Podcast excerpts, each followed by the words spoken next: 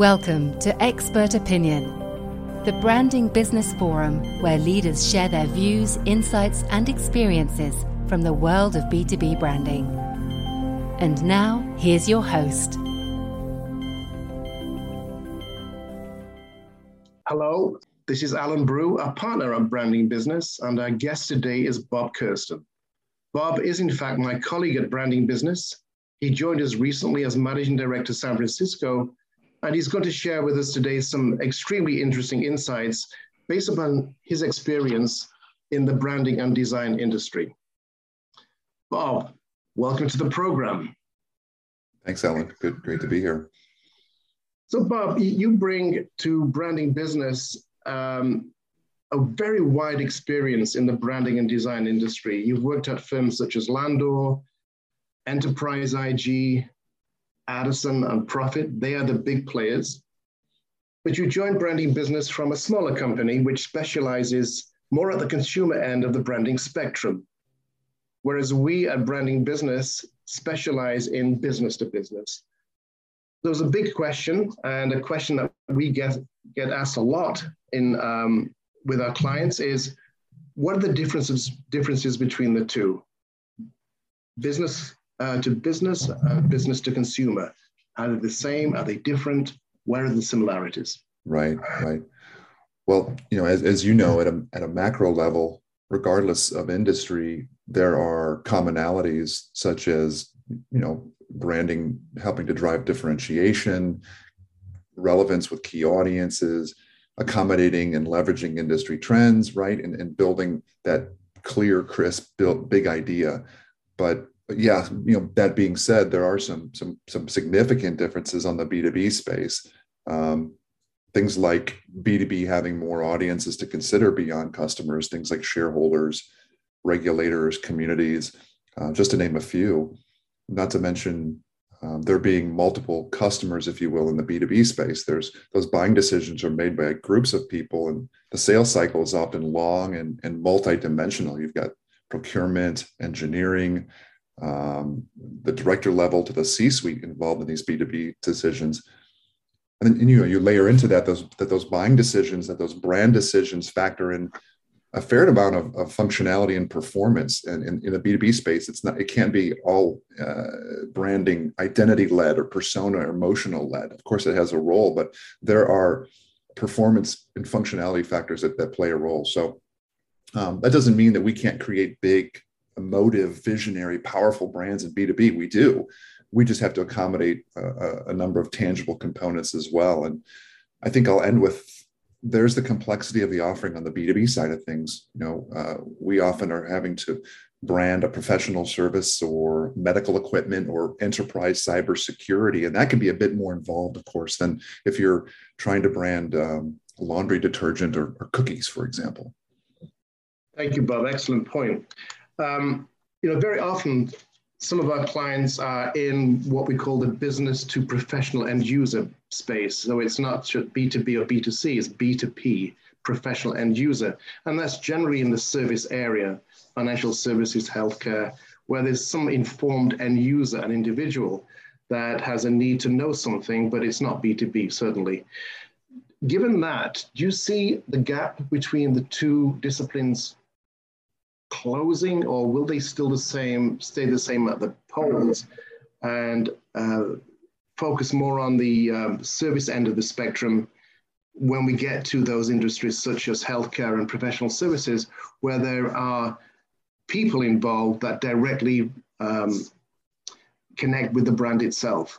Yeah, no, that's a great question, and I, I think um, something that we've all been in this space been been been accommodating for some time now. That um, you know the best b2b brands in the world have been successfully carrying over consumer branding philosophies into the b2b world. They've they've introduced storytelling more effectively. They've introduced more compelling and emotional and more human uh, messaging and, messaging and expressions.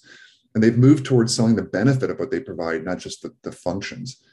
And they've come to recognize that there's a there's a person at the end of that b2b right? It really is b2p if you will. Mm-hmm. um, and that you know buyers and influencers they and society they want to know where you stand on big issues they want to know mm-hmm. who you are and what you believe in and, and what mm-hmm. makes you different so um, i do think that matters and i think to your point there's you know it doesn't some it doesn't often end at the b it's b to b to c mm-hmm. right so more and more uh, our our clients uh, and our customers they need to be able to uh, demonstrate to their end customers that that they understand the kind of ultimate end use or uh, how that service or product plays out um, with an end user, for example. So I think you're right. I think that, you know, the gap will continue to close. There, there, will always be some differences, of course, but I think the gap is definitely closing.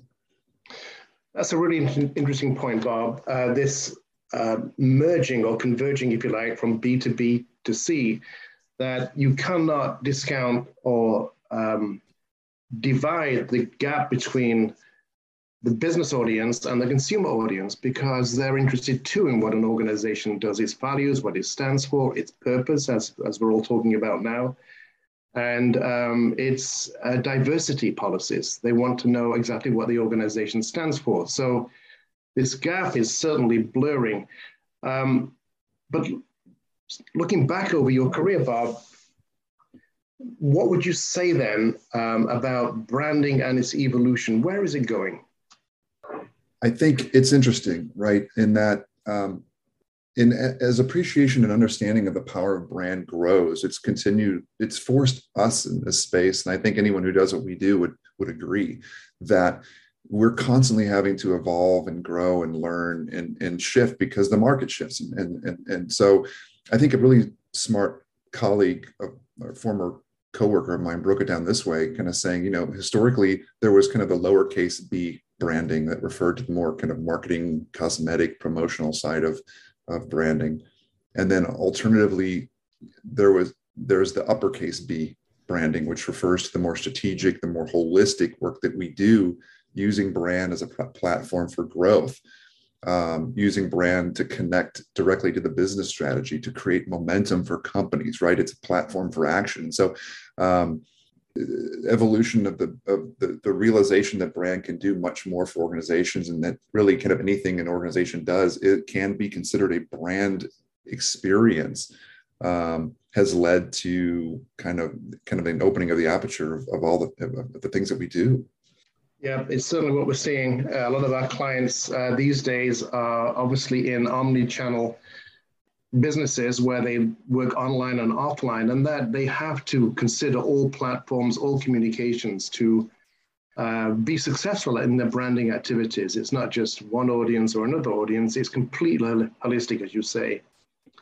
Um, which raises a lot of questions about our business and how we evolve too to serve the needs of our clients. So relating to the last question, Bob, do you see the concept of branding and its related activities converging into one big concept, one big approach for clients, or will it refragment into specialist disciplines as it so often does? I tell you, I think Alan, you and I were just talking about this the other day, and I, I feel like you know there's a constant topic of discussion, and I feel like it, it the pendulum swings back and forth over the years. It, it feels like it's cyclical, right? There's been a lot of consolidation and, and acquisition and mergers within the category the last couple of years. These big publicly traded conglomerates um, are, are, are blending agencies, right? You see large global digital agencies taking over the traditional advertising shops, advertising shops taking over comms agencies or you know merging them together. And so these these moves are often born out of the need to drive operational expenses down, right? They're able to kind of save on headcount, admin, real estate, office space, things like that. And, uh, you know, does, you know, w- whether or not that plays out as a good thing for clients, more often than not, it's not.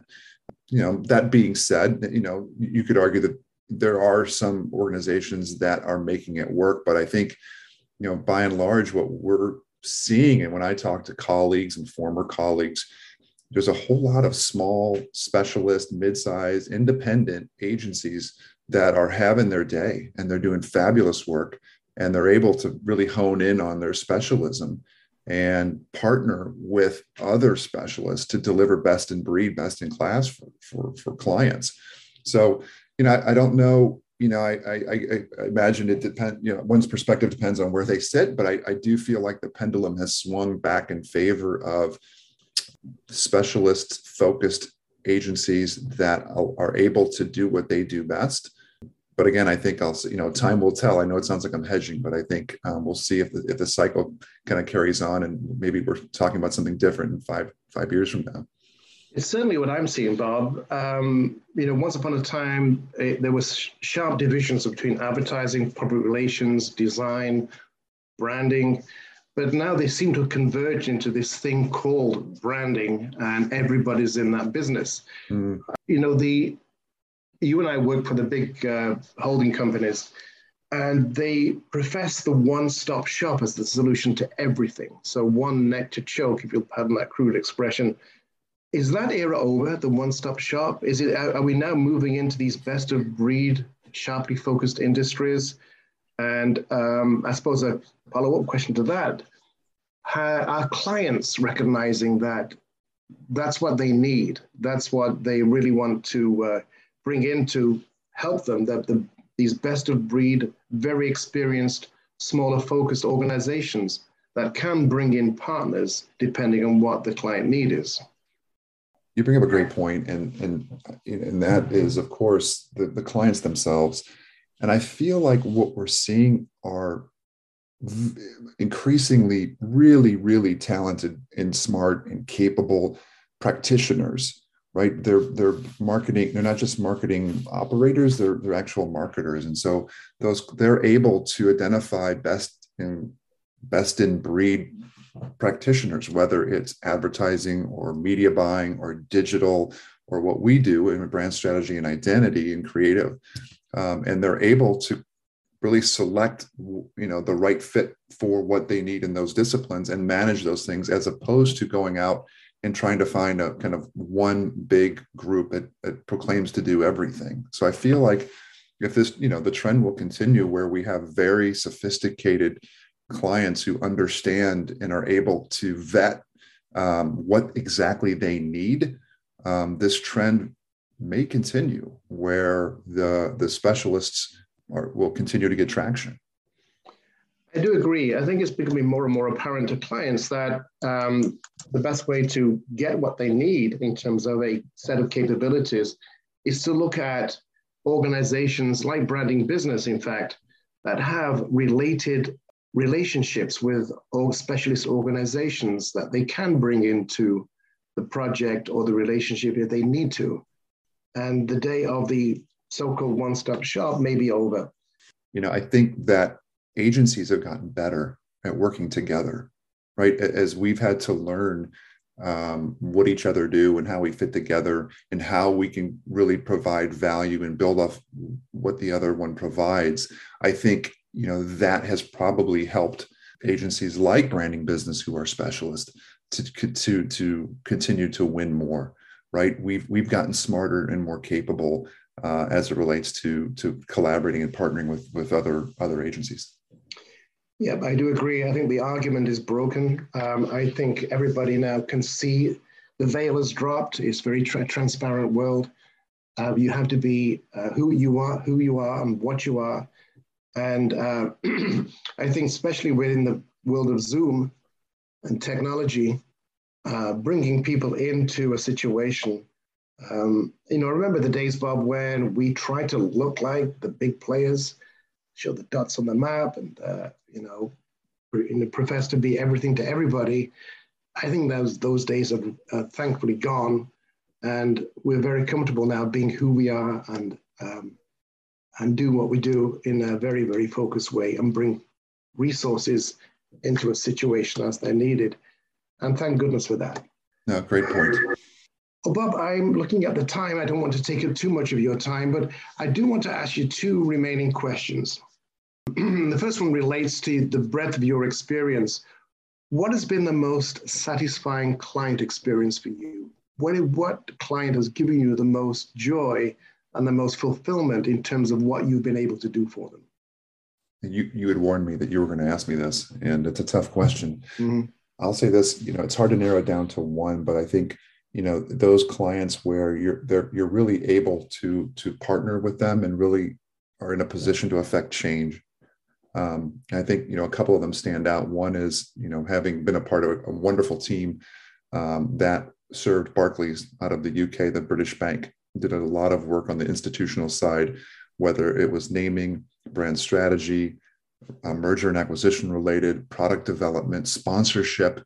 Uh, even you know when Barclays bought the naming rights to the Barclays Center, you know getting to be involved in, in that brand development and its launch that got to, you know included at the time mayor bloomberg jay-z frank Gehry was a wonderful experience. So that was an incredible experience. And then there was a couple of other programs that one was a spin-off it was a payment technology brand that spun off from the parent. It was called vantiv they're part of fis now but again great leadership great client really wanted a partner and, and we gave us a seat at the table to really help define the mission vision purpose values of the brand and drive that in terms of its launch. And then also in, in the um, work did some work with a, a, gaming technology brand called IGT a few years back where again fantastic leadership a really talented marketing leader and team and ceo where we got to really kind of define um, the future of gaming and, and, partner with them to kind of look at the trends that were happening and the shifts that were happening with consumers and technology and, and what gaming meant. And those were, again, a really wonderful experience where just fortunate enough to, to be working with very talented clients and alongside really, really smart people. Oh, excellent, Bob. Thank you. It's, it's always a pleasure to hear uh, of instances where the work brings it fulfillment to to a, a strategist as well as just a, an output. And uh, those were very pleasing instances that you referenced. Um, final question, Bob. And um, you joined this industry from the oil and gas industry, or certainly an energy company called Clark Oil, um, based in Chicago, where you began your career, I think, um, out of college that industry is go, undergoing a, a significant um, change in terms of its rebranding, its repositioning in, uh, against um, climate change, sustainability. Um, one um, instance comes to mind of Total in Paris, the uh, global company in the oil and gas industry, rebranding as Total Energies as it moves towards sustainable business practices. What's your view of that? Is it going to continue? Is that just Total doing that, or, or what, Bob? That's a really big question. I'll do my best to keep this succinct. Um, I, I, was fortunate enough to work with Devon Energy um, out of Oklahoma City on a, on a, large rebranding some years ago, as well as with Tesoro, and and I've also worked with some other um, some some other organizations in the oil and gas. It's a fascinating space. It's a fascinating category. I think BP um, and, and, and its missteps with uh, the Deepwater Horizon, um, I think kind of really a signal to the oil and gas industry that you've, you've, you've got to back up your words, right? If, if you're going to promote being more beyond petroleum, if you're going to talk about sustainability and the environment, um, you've really got to walk the walk. And so, um, you know, and, and, given the push to elect to EVs and the push to to um, in society overall to really kind of focus on climate change and focus on the environment, um, it's a difficult position that the, the, the, energy companies are in. So I think in this day and age of transparency, um, it's really important to to to be forthright and, and, and realistic about kind of how far you're going to reach as an oil and gas company to to promote what you're doing and to be honest about you know what you're able what you're really able to do. It gets back to what we talked about earlier around you know when it comes to branding you got to think about um, it's not just a, a, a, cosmetic promotional message you're putting out there. You know you've got to be able to live whatever promise you're going to put out there. And if if you're going to truly talk if you're going to talk about going beyond petroleum, um, whether you're Total or whether you're Chevron or whoever you are. You know, you've got to be able to back it up and demonstrate that if you are moving into solar, if you're moving to electric, if you're moving into nuclear, whether whatever it might be, wind farms, um, you've de- definitely got to walk the walk and show the evidence and show the proof that that's in fact what you're doing and where the business is headed. Great insights, Bob, and that's the topic that's probably worthy of more conversation at a future time. I think we'll end it there. Um, this has been another edition of Branding Business. Thank you, Bob, for joining us today and wishing our listeners a very happy and successful 2022. Absolutely. Thanks, Alan.